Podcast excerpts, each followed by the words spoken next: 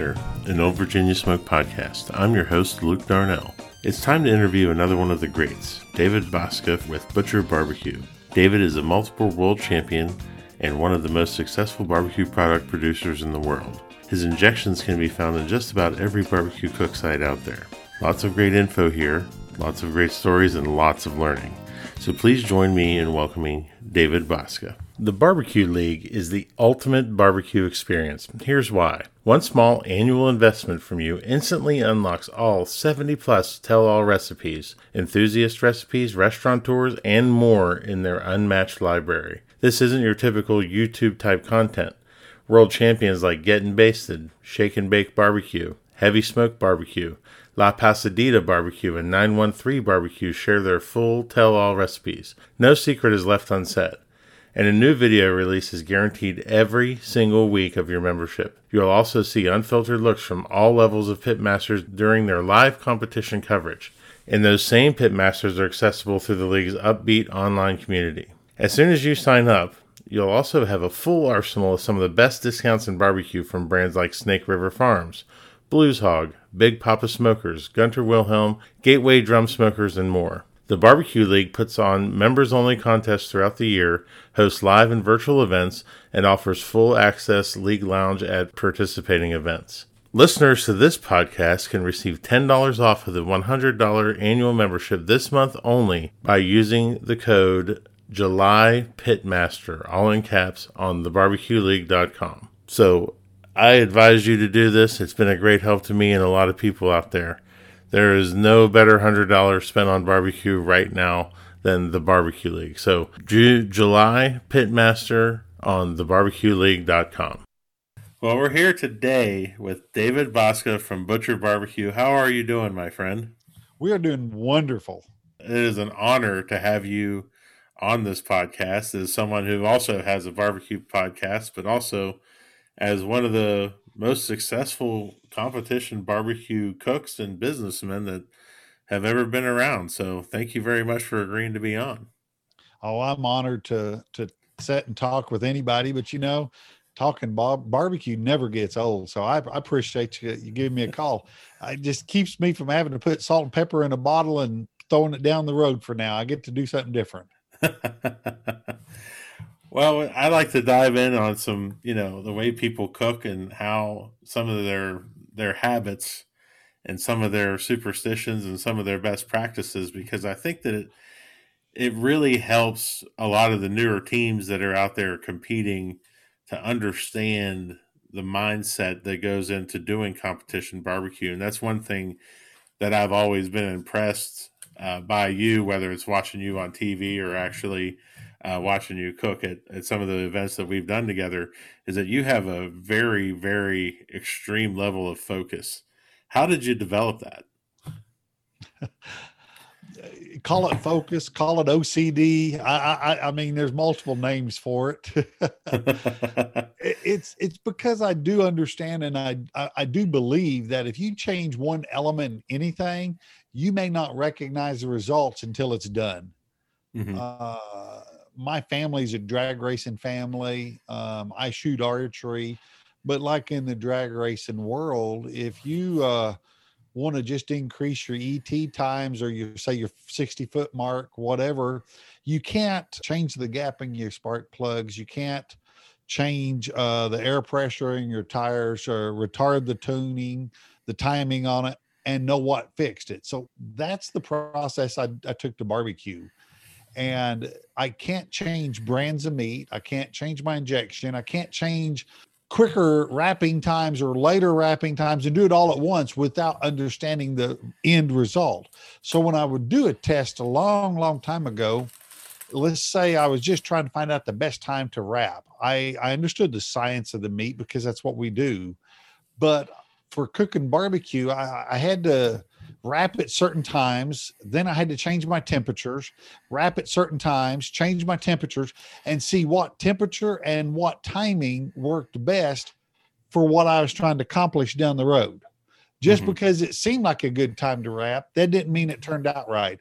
Because sometimes on ribs, let's just take ribs, you know, that outer surface, you don't, you think it's the perfect time to wrap a rib, but until you're done, sometimes you get a little leathery outside feel on it. And it, it, it- and that's just because you almost went, it's, it's, it's a couple things that I figured out. You wrapped a little late or you had too much airflow or heat prior to wrapping and just that surface was drying out before the rest of the meat could even start to get done. So there's multiple things that so to answer your question, my hmm. process works for me and I want to follow it. Um, so that that's that's it. I, I think it all stems from doing a lot of tests and understanding the results.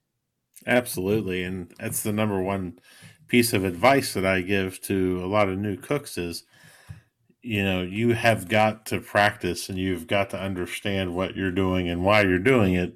Because if you're just going to go out and cook a contest and throw it all together, you have no control over what's going to happen. That's right. I Yeah. agree. Absolutely. What do you think was the biggest turning point in your life as a pitmaster? Realizing there was contest. uh, no, I would say the first world championships in 2012. Mhm. Uh, we won the World Food Championships, the barbecue division of it. And you always want to believe that your barbecue can stand with the best. And then in, after you win, not a state championship, but that top level like that, you then realized, hey, you got something here. And so that was really it. We'd Mhm. already been selling our products and other folks was doing real well with it. We was doing well with it, but till you hit that benchmark, man, I think that was probably it because that that does elevate you to a new world. Right, and you have to you have to think differently. I think once you once you've hit that level, I think I think it changes your mindset, right, in terms of what you can accomplish and how you can move forward. Oh, absolutely, it does. Funny story with that was we was cooking in Las Vegas, and they took the top ten teams from where they were doing awards, pulled them out front on Las Vegas Boulevard, out on the main strip, and started announcing the top ten, starting with ten going down. And you know, you're sitting there listening, and we knew we had some good calls, but that's it. That's all we knew Mhm. and they started listing them all the way down and they got down to two and they named the reserve grand and both my brothers were just beating heck out of my back going oh my god you did it. And i'm like what are you talking about? That was only third place. And i did not put it i didn't realize it. They had to tell me no dude you're the only no no no that was second place that was third place right there. And i'm not kidding it was absolutely crazy to to have won it and not even realize it I had a very similar experience at World Food Championships too. The year that we won, Mike McCloud started off with, and now the surprise of the evening, and I was like, "Well, there's no way I was going to win that." Same thing. They kept going down, and you know the look on my face when they called our name. It was, I, it's and it's still something that I'll always remember, and it's Yeah. just such a great moment. Yeah. Yeah. So you mentioned OCD earlier. Is your co- competition planning the week before a contest the same every week? I mean, we're talking just like that TV show Groundhog Day. I set my briskets out of the freezer at the right time, the pork butts, and then Saturday evening the bris- ribs come out. I've already purchased thighs. I go to the I go and buy the thighs at the stores. But Sunday morning, I start trimming the meat up. We re-vacuum pack it, get that all done. I get my injections made, sauces back into the bottles. And if I have to, if we just got back from a contest on Saturday, then I start cleaning the trailer and getting the grates recleaned and, and getting that all done. Monday morning or Monday, I don't have a lot to do. Tuesday, I go to the grocery store and I buy my lettuce and my parsley. Mhm. Wednesday, there's not a lot going on again. I usually I finalize anything I need, but Thursday I make boxes, um, get ice, get all that purchased and in the deep freeze, hook up my trailer. Friday, I set meat out again for the next week, the the briskets and the pork butts. We go to the I mean, and it's a circle nonstop. And that's just how I've always done it. I trim my meat at a certain time or a certain certain day, and yeah, we just go with it. I think it's really important to establish those routines. Establish those routines. It's to develop that consistency, you got to do the same thing. I think week in and week out. Now I know a lot of people are successful that do it whenever they can or whenever they get to it, or you know, the nightmare scenario for me is trimming meat at a contest. I still can't believe that there's guys out there that do that. yeah the way I look at it with the rituals, the routines, the practice, whatever you want to call it, is it is military style. I, I was never in the military, but for their soldiers to be at whatever level, they practice the same thing every single time. They go through the same routine. If it's just as simple as marching or gosh, I, I, am spitballing here, but you know what I'm saying. Anything that they do, it's a routine, and it's done, and it that's in in it's it's bred into their habits, and it's subconsciously done at that point. That's how I, I like to look at my my competition. And when I go to the competitions, I get set up, I get my injections sitting on the counters. I pre-do my countertop. I've got where I'm going to inject. I got my pan with the liners. I got paper towels pulled down. I do the same thing all the way through turn ins. I get everything prepped, and then at noon I get started on injecting and getting all that done. Um, nine o'clock I put rubs on. We fit do that. I mean, I do the same process even through turn ins. If I know I'm going to need one to two paper towels for chickens, we have that there. I pull the paper towel down, I rip it almost all the way off where I can grab it real fast and simple. We use two knives to put our, our chicken in a box. Those are sitting there ready. And it's just a quick process. But I think the biggest thing it is it's taught me is if I'm off in any setup, any element, any anything, I know it before it gets there. So I don't have a surprise during the times that I need it. Um, like chicken. Hey, as I'm going to sauce chicken, like every step right at the end of it, I'm staged. As soon as I'm finished one, I clean up and I get the get the table ready for the next stage, and it's completely done. And I follow through it. I say, like, I'm gonna grab this, I'm gonna do this, I'm gonna grab my sauce. Oh, where's my sauce brush? I get my sauce brush and I have it ready. That way I'm not doing it while the food's sitting on the table. I go through a a process. Yeah. Wow, let's dive deeper into this into your psyche. okay. I'm already learning a lot, man. Like I thought and I'm not an OCD person by trade. I am uh if you ask my wife, I am all over the place. But the only time that I, I am OCD is when I'm in the barbecue trailer and having all of those things done because that's what I've learned. Now, do you have any other? Do you have superstitious routines and stuff that no. you have to do every contest? Other no, just timing. But no, I, I don't. I don't have anything superstitious. We used to ha- eat a ham and pimento cheese sandwich for lunch, and I hate to say it, it wasn't superstition. But if you're with me on this, you understand where I'm going here. You're living in Porta Johns for about 48 hours the last thing you want is some spicy Mexican food sitting on your stomach overnight. Okay, that's correct. I'm going. We're going to leave your podcast nice and cleaned up. So we eat real neutral at a contest. right, right. It's not superstition, but we used to, it was ham and pimento cheese. We left it at that. So you could actually say that your your process is probably your superstition. Okay, I I, I go with that. Yeah, that's that's kind of where I've fallen with myself in that you know one of the things that I learned from Tuffy Stone was that he pulls all of his foil at the same time that he's going to need that day. And it's something that I never thought about in terms of here I am, I'm getting ready to wrap pork and or brisket, and then I got to go back to the foil and wrap the pork. Why not do it all at the same time? And I know that it's done.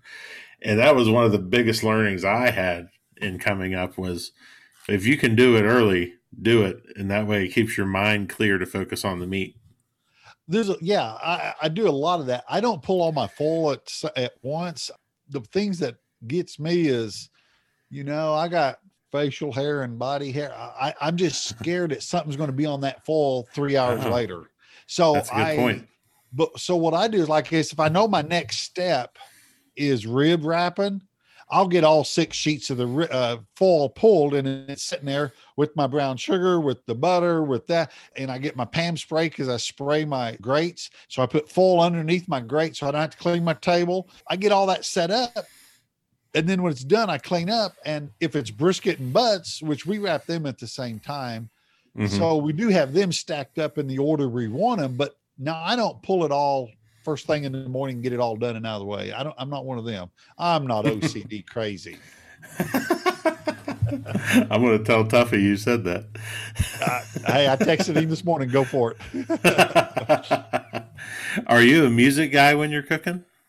I mean, I the acoustics in my meat market sound a lot better than inside my trailer, so my singing is not as loud.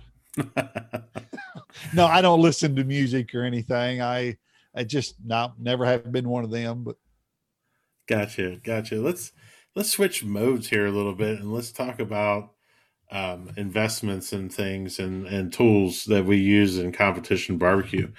What's one of the best or most worthwhile investments that you've ever made in competition mm-hmm. barbecue? My cookers. I think yeah. if you don't trust in what you're going to cook on or the product you're going to get out of it, then you need to continue test cooking or jump into another world. Yep. But I definitely believe in the pellet cookers we use. Yeah, and those are those are great and they're very consistent. And I think they've also they've come a long way, especially in the past five to ten years, in terms of there's a lot of great brands and a lot of great cookers out there that and I think it's making barbecue more accessible to people that aren't on the competition trail. Yeah, I've been I still use uh, the Fast Eddies by Cook Shack, the pellet cookers made it mm-hmm. in Ponca City.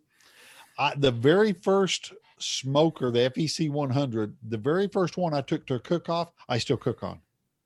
I have had oh. to change the controller because it went out of date. It was 18 years old, 15 years old, whatever, and it wasn't working anymore. I've added to the arsenal. I've had a second one, and I've mm-hmm. got one of the pellet grills but I still cook on the very same cooker we took to the very first cook off because I remember always thinking when we were going out all the time, first two or three contests, every time we go to, someone would have a new cooker. Oh, I got this over the winter time. I've been playing with this. Great, y'all keep changing. We'll we'll we'll we'll be right here doing what we do. I always enjoyed doing that. yeah, that's that's a fun thing to when you hear people. Oh, I just got a got a new cooker this week. Thought I'd bring it out and cook chicken on it. I'm like, ooh yep. Good That's luck. what I do. You want a beer? No. yep.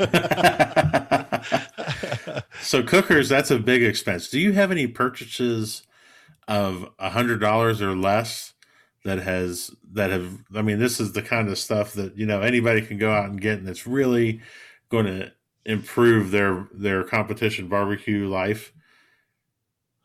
I think the next biggest thing other than obvious spices, injections, sauces, that stuff. But I think the next biggest purchase is make sure you have the right tools as far as knives.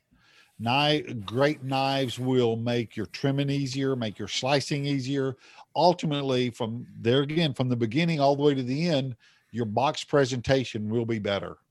I, I agree with that. It's it's really hard. I was at a contest this weekend in West Virginia, and there was a new team cooking behind us. They were cooking backyard, and I was watching them trying to trim some ribs, and it really it hurt me because I felt like they were going to hurt themselves with the yeah. knife they were trying to use, and yeah, yeah, it was it was hard. I, I, would definitely say it would it, it, would have to be knives. The second, well, it next one would have been over a hundred dollars, but yeah, for under a hundred dollars, I would definitely say knives or something like that. Yeah, What's your next one? My trailer itself. Yeah. Um, in 2000, I think it was 2011. I think I bought a gooseneck trailer, and man, that is the best purchase I ever made. Yeah. Being comfortable really does have its perks. yeah. I've got sleeping in it, but we don't have any running water because I didn't, I'm not vending. I'm not doing anything like that. We didn't want a, a toiletry, just two guys hanging out in it. You know, we can run to the porta john. I don't have a, a wife in there doing that. She stays home and takes care of the farm. But mm-hmm. so yeah, I just yeah, I think a trailer would have been the next next big one. What kind of to go back to the knives a little bit? What kind of knives do you use? I like Forschner's RH Forschner knives. My trimming knives are a six inch semi stiff curved poly handle knife. That's mm-hmm. what I've used for, oh my gosh, 30 some years in the meat business. I'm just so comfortable maneuvering it. And then uh, slicing, I, I got one of their beef slicers. for, Oh, okay. slicing briskets and pork and stuff like that. But yeah, and in the meat shops we always use their knives. I, I played with Dexter's for a while, but and but I, I'm not a big fan of the high carbon that they Dexter's have gotten their steel. Um, so I've always just stuck with uh, Forschner's. Right on. And there's a lot of great knives out there, and it's really comes down to what you're comfortable with and and how much you can afford. I have a Victorinox uh, chef's knife that I bought probably 15 years ago, and I got it for like 40 bucks, and it has just been it's been my best knife that I've had in that. Especially, I don't take it comps, but in the house. I mean, I just I think you can really, if you do the right research, you can find the right things for you. It's the same knife. Forschner and Victorinox is the same company. Oh, okay. I didn't know that. Um, yeah, what it was, Victorinox is the overseas brand, and it's Swiss Army. And when they came to the United States, they started to start branding it as Forschner, or vice versa. It's one of the two. I, I don't remember how it rolled, but it's the same. Victorinox, um, Forschner is the same company. So you're you're you're using the same brand I've got, yeah. There we go. Awesome. or vice versa. I'm using the same you got. awesome. That's that's fun. And one of the things I like to talk about on here because we all have love to tell our success stories and and how good we are, but I like to talk about failures and failures where where you learn something o- at a competition that really helped you moving forward. Do you have any favorite failures of yours? Yes, I've got. I'm going to start with a testing failure and then get to a competition failure. One of my testing failures I was doing was our grill uh, product was started out as an injection, and when I was uh, testing with it, I was injecting our chicken, and we were sitting at the house. We cooked it, and the wife and I was sitting there tasting it and checking it, and I was playing with everything that you can imagine in a product, and we was using beet sugar in it instead of regular sugar, and it was actually had uh, beet juice in with it also. Oh. Okay. Well, you know what the color of a beet is? It Hmm. looks red. You know, it's quite bloody looking, and the inside of that chicken stayed red and bloody with the beet juice. And it was hard knowing it was cooked to 200 degrees, look, biting into it, and it just be red and red juices dripping. I thought, well, failure number one, you got to take beet juice out of your injection. Nobody would want to eat a bloody looking chicken. That was Right. one failure. And another one was I was playing with some sausage spices that we put into another line of products that we have. And I actually had some garlic that was in it that was a real green color. It was just really unique, but I really liked the punginess of it. And I thought, well, hell, I'm going to inject some uh, pork with that, just see what it does, just to get a quick flavor with it. Well, it turned it green. I mean, we're talking just as green as you can imagine. So, lessons learned on what you're putting in your meat, definitely test cook with it. But as far as competitions, I was cooking out in Garden City, Kansas several years ago, six, seven years ago, maybe eight, I'm not sure. And I was cooking solo. And I remember we got to my chicken, first turn in, and I was picking, picking up chicken. There was this one thigh that was just blown up, huge, giant. And by George, I wanted that in the box. I just knew it was full of juices. And I, I, I used toothpicks at the time to hold my skin in place. And I pulled out the toothpick, and, oh, and it come out just halfway. Oh, so I reached down, I grabbed the other side and I pulled it out and put it together. Okay, we're good. Pulled it out and kept going.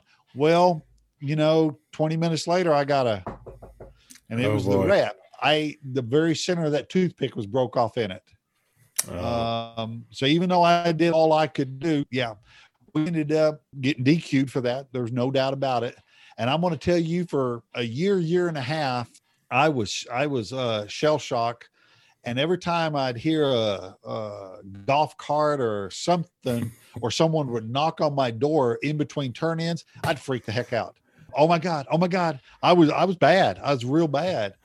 And but the lesson learned was I went to metal skewers and I never had to do that again. Right. I took care of the wooden toothpicks. I now use metal skewers and that's done. So that's the biggest oops I ever did in a contest. and that's it's so funny when we're we're on our trailer and you see a rep out walking around during turn-ins, you're like, you better keep walking, buddy. Yeah. that was actually a double weekend. We picked Oh. up from one town and drove 20 minutes south and did another contest for Saturday, Sunday. Yeah. oh man. Oh, uh, yeah. And then we got to um turn-ins. We was going through it again. And on chicken, I got a knock and I went, What? Who is this? And I opened the door and there was the rep. And I went, Oh no, no, no, no, no. And he came to me and he told me, he says, Dude, your chicken was raw. He says it was undercooked. And I said, There's no way in hell. I said, Let me see. And they, that's when they just start taking pictures. And he showed it to me. I, looked at it. I'm like, That's not my chicken. He said, Yes, sir. It sure was. I said, No, you know how you know what your, meat looks like or finished product? And I looked at I said, That is not my chicken. That's not how mine looks. That's not my chicken. He said, Yes, it was. The table captain said it was this number and that's yours, blah, blah. And I was pissed then. I mean, I was furious mad. The very next day, I was kicking gravel mad. I, I, in between that and ribs, I was walking around kicking gravel outside. I was furious, and I had decided I'll, I'll beat this system.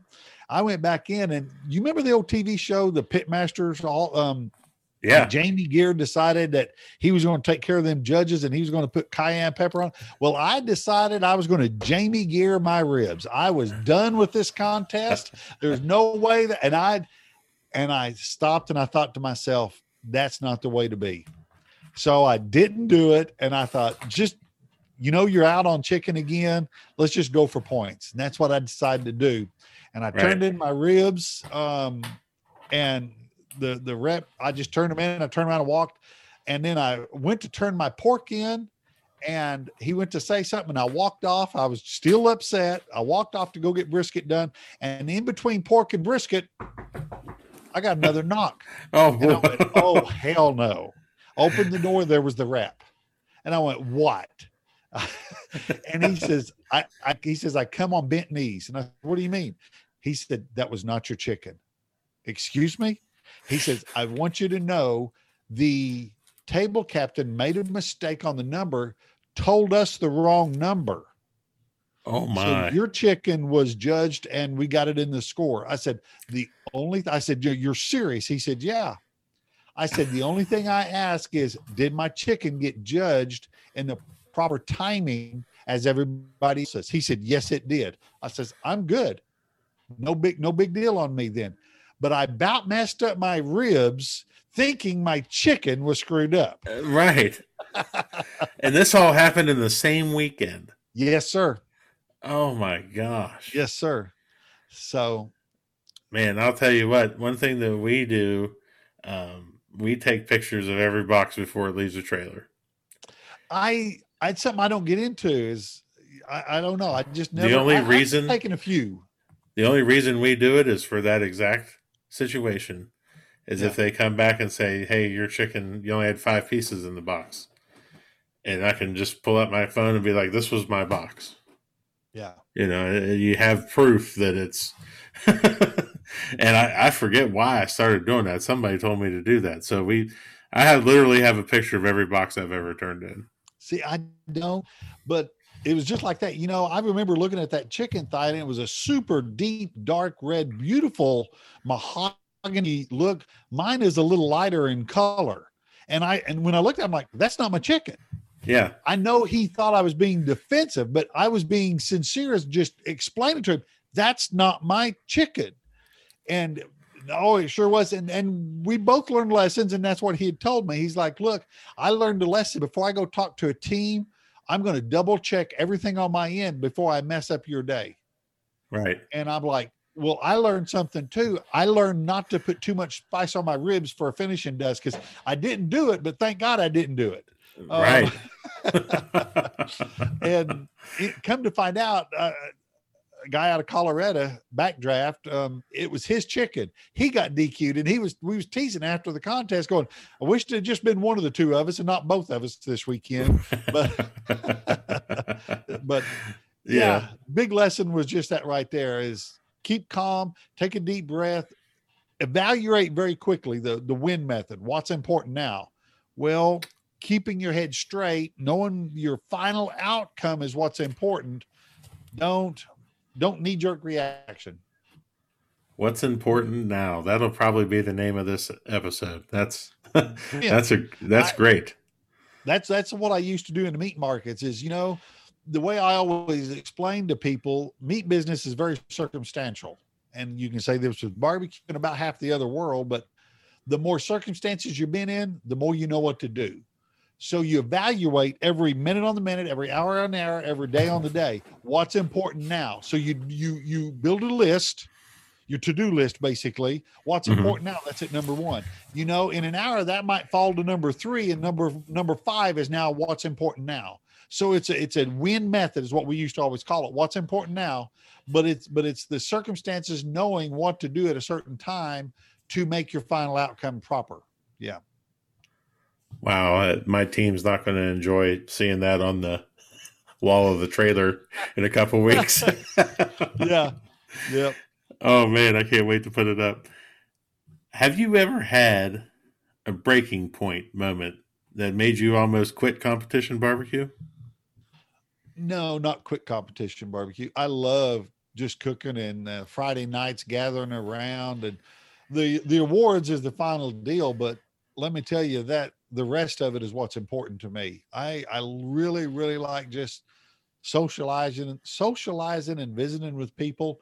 You know, we everybody goes through slumps and and I would say a if you go through a long slump, that'll sure make you question what you're doing and it really makes you wonder if your process is is what it should be but as far as something overwhelming no i i i've had some really great moments in barbecue that outweigh anything else.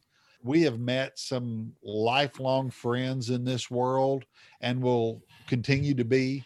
It the travels that barbecue has allowed me and my brother and my wife and my family my mom and dad the the total travels that we've been able to get out of this even my boy um is something i never would have had if i just been standing in my meat market cutting meat all day long you know there's a couple things that come to mind that to me that other people have done that makes me proud to be in this and one of them you know there's a huge contest coming up this fall that takes a lot of flack from a lot of teams and that's the american royal okay Mhm.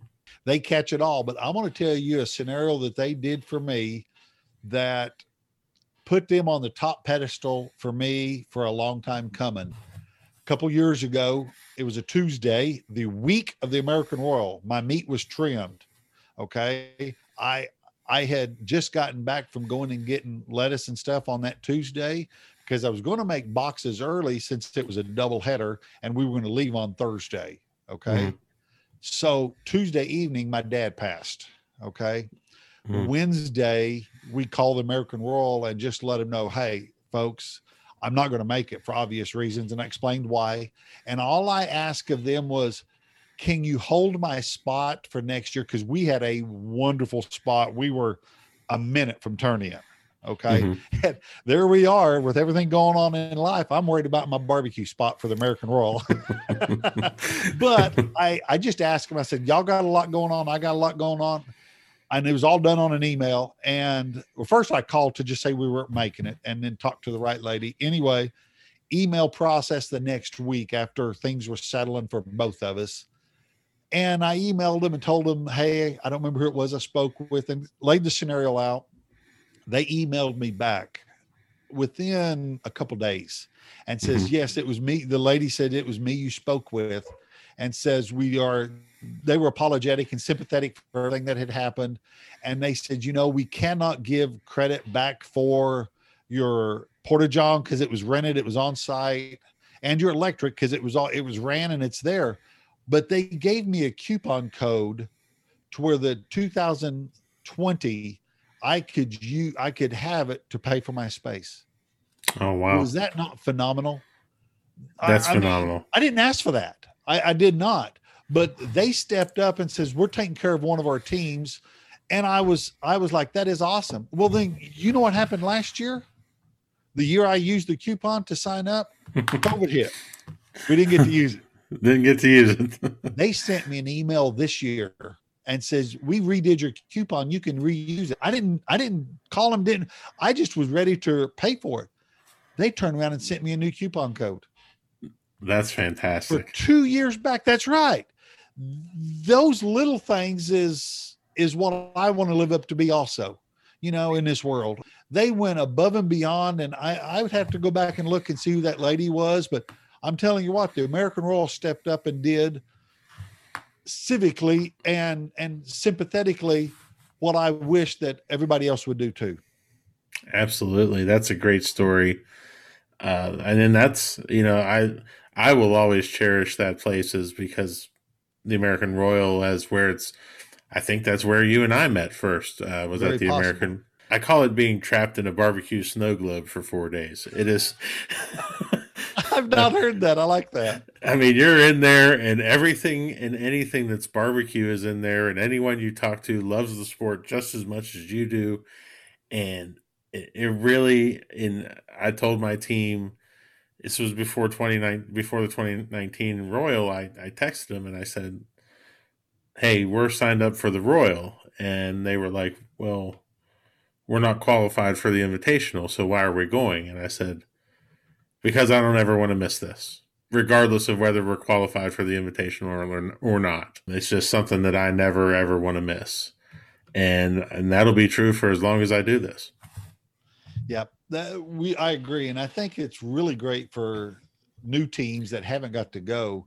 Go for the year, get that deer in the headlight look out of your way, and remember, it's still a contest. Right. That's what I tell people about the Jack all the time. Go before you get in, walk around, see what it is. Go help another team, do whatever. Because come Friday evening, there's still a lot going on for the festival, but it's still a contest. You better be following your program. That's Right. what it boils down to. So, yeah, if you're going or a new team wants to go to the Royal, go get it out of the way, look at everything, uh, attend it, but remember what you're there for. Yeah. Yeah, that's great advice. We were the the team behind us this uh, this past weekend in West Virginia. They won their first GC, and uh, it's always exciting when someone does that. And they were just two of the great greatest guys uh, that we we've been around in a while. And I got back there to the trailer and I looked at him. I was like, "You better." Uh, I don't know which royal this gets you signed up for, but I hope you guys go. And they were like, "Oh, we're 100% going." Good. Uh, so yeah, that is a big shout out to. Yeah, congratulations on your guys' first GC. You guys are fantastic people, and we just had a blast with you this weekend. I normally don't ever do that, but I can't illustrate enough how much fun I had meeting them. Um, they were just but just great guys. Got a few more questions here, and these are things that I'm really interested in you because you're the answer to a lot of these questions from other guests. And so I'm interested to hear your answers and and who has impacted your life the most in competition barbecue?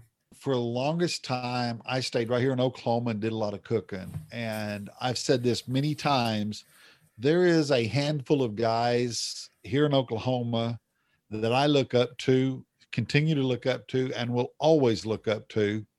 And I'm going to give him a shout out. It's, I mean, Bart Clark with Twin Oaks Smoking out of Stillwater, Oklahoma. He was cooking when I got in it. He is slowly slowed down now, but he's still a, a great cook. And I guarantee you, he'll wax anybody if you turn your back on him long enough. He will be there. Donnie Teel with Uh. um, Buffalo's Barbecue. Man, the man's been cooking well over 30 years. He's still cooking and still doing 20, 25, 30 contests a year. He is just, he's a machine. Paul Shoddy um, was with Head Country too. Um, Mhm. Passed away last year but Paul Shoddy was a really good friend of mine. And I remember it was, I was probably cooking five years. And I remember Paul coming into my trailer and saying, Hey, he had a question about what barbecue sauce was, was out there a lot right now. And he left and I turned and looked at Martin, my brother, and I said, Oh my God, Paul's asking me about what sauce I'm using. I was, dude, I was blown away. I was honored, totally honored. Yes here in Oklahoma, um, Joe Davidson, he was he he had just kind of stepped back a little bit out of the cooking, but he was big in the business a lot.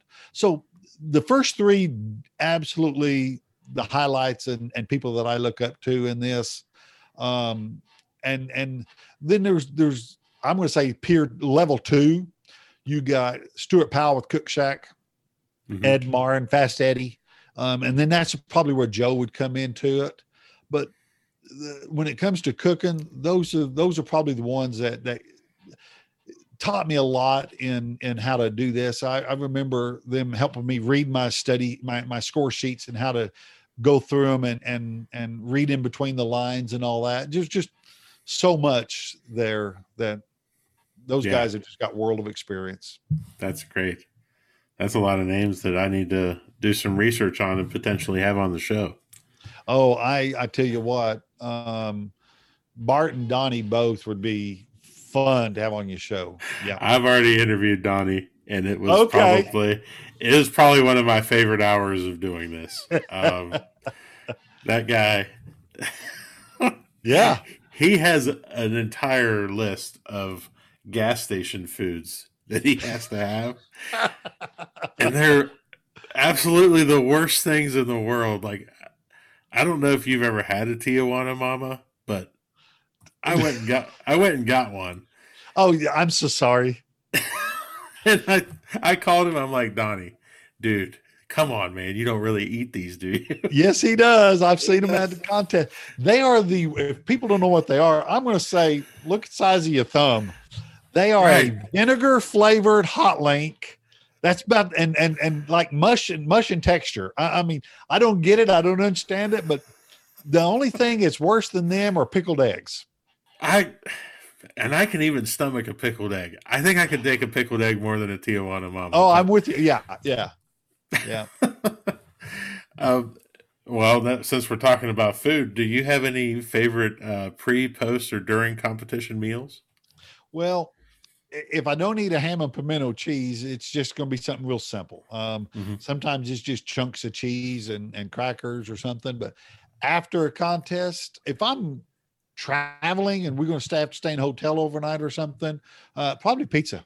I don't and and I don't mind good Mexican food afterwards, but Just not usually one during. of those two. yeah, just not during.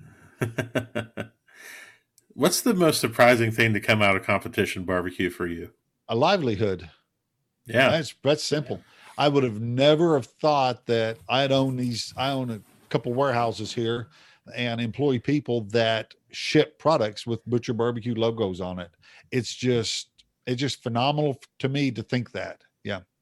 it's and it's amazing the range of products that you've come out with and uh, it, it's amazing the range and it's especially amazing to me knowing the process and you know the testing that you go through to do it that's absolutely i think just just legendary in my mind it's amazing Well, I appreciate that. Thank you.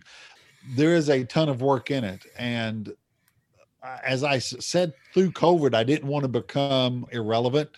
Mhm. And so we stayed and we got harder and heavier into so much different things.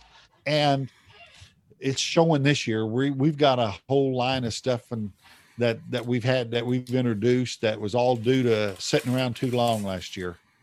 I have a, yes, there's a lot of similarities in our story. I released my first barbecue sauce during COVID and really just because I was bored and I needed something to do. So it would have been easier just take your money and throw it in the in, in the blue sky sometimes you think isn't it a little bit, yeah. Um, people pe- people tell you all the time, you know, they're they're like, "Oh, you should um, do this." And I'm like, "You know, there's not a lot of you're not going to get rich off of putting a barbecue sauce in the world."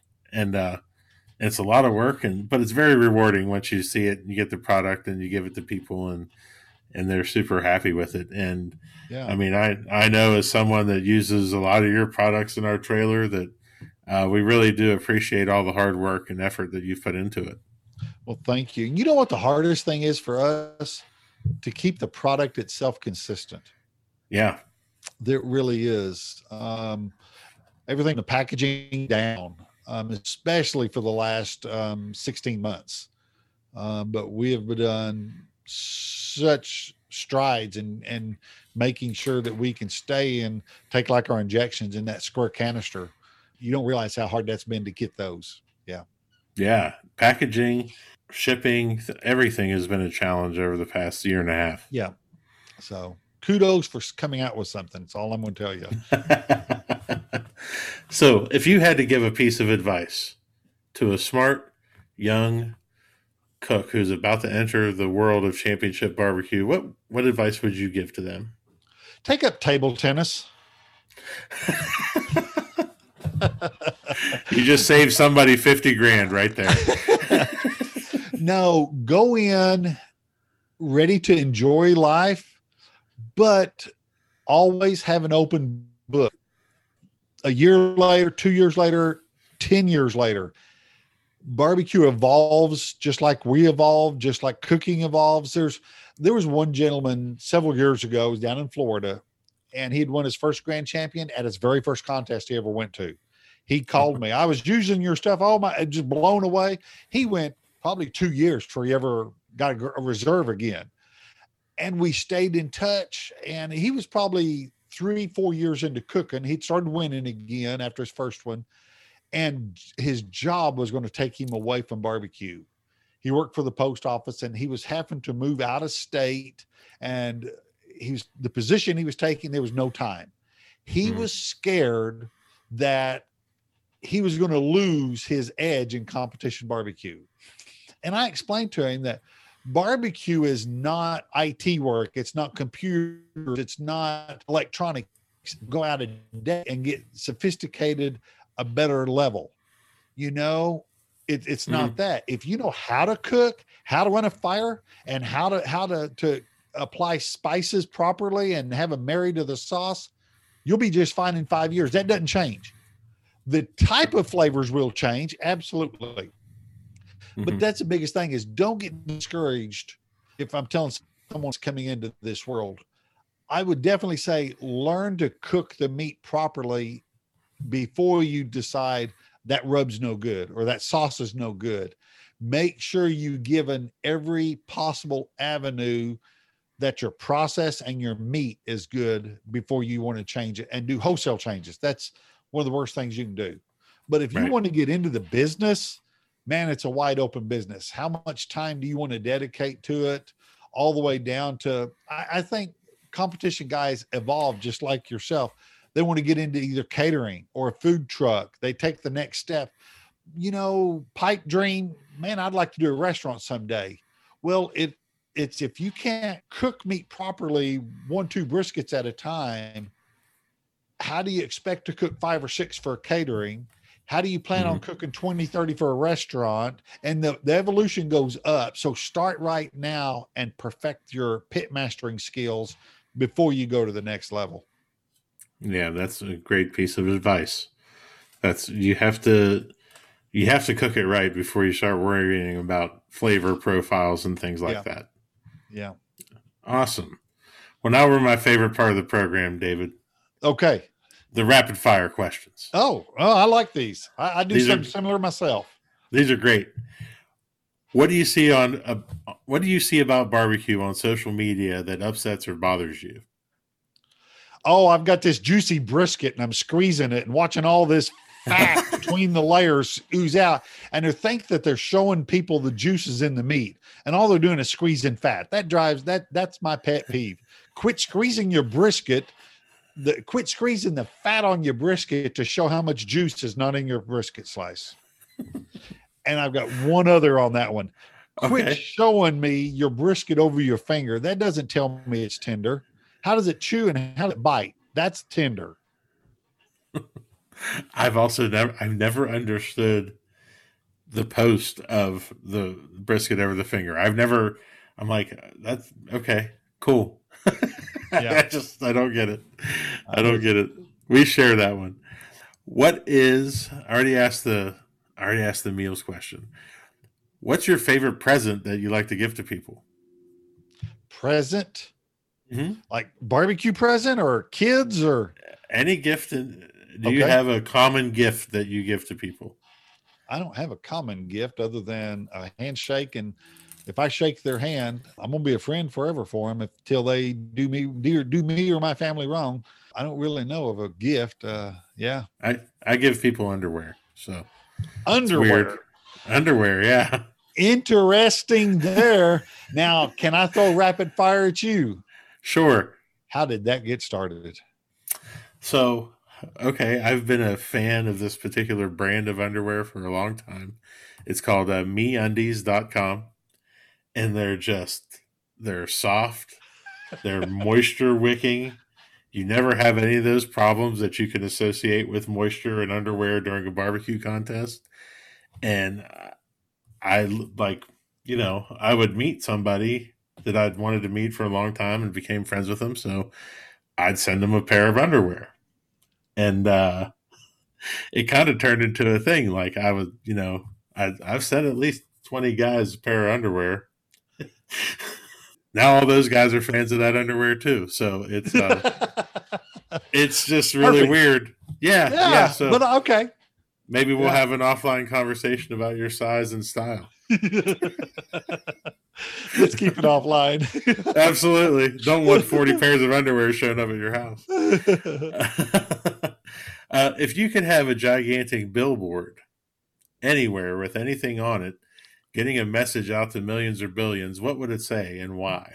Man, I hate to be so generic and coin, but you know, I just like being friends with people. Um, if there could be something simple as as that, like I said, shake a hand, um, help someone out. Uh, don't get me wrong, I, I work hard for what I got, but I want to. I, I like teaching and helping people, so maybe something lines. But I, I don't know. I've I've never really thought much about it. Uh, go have fun.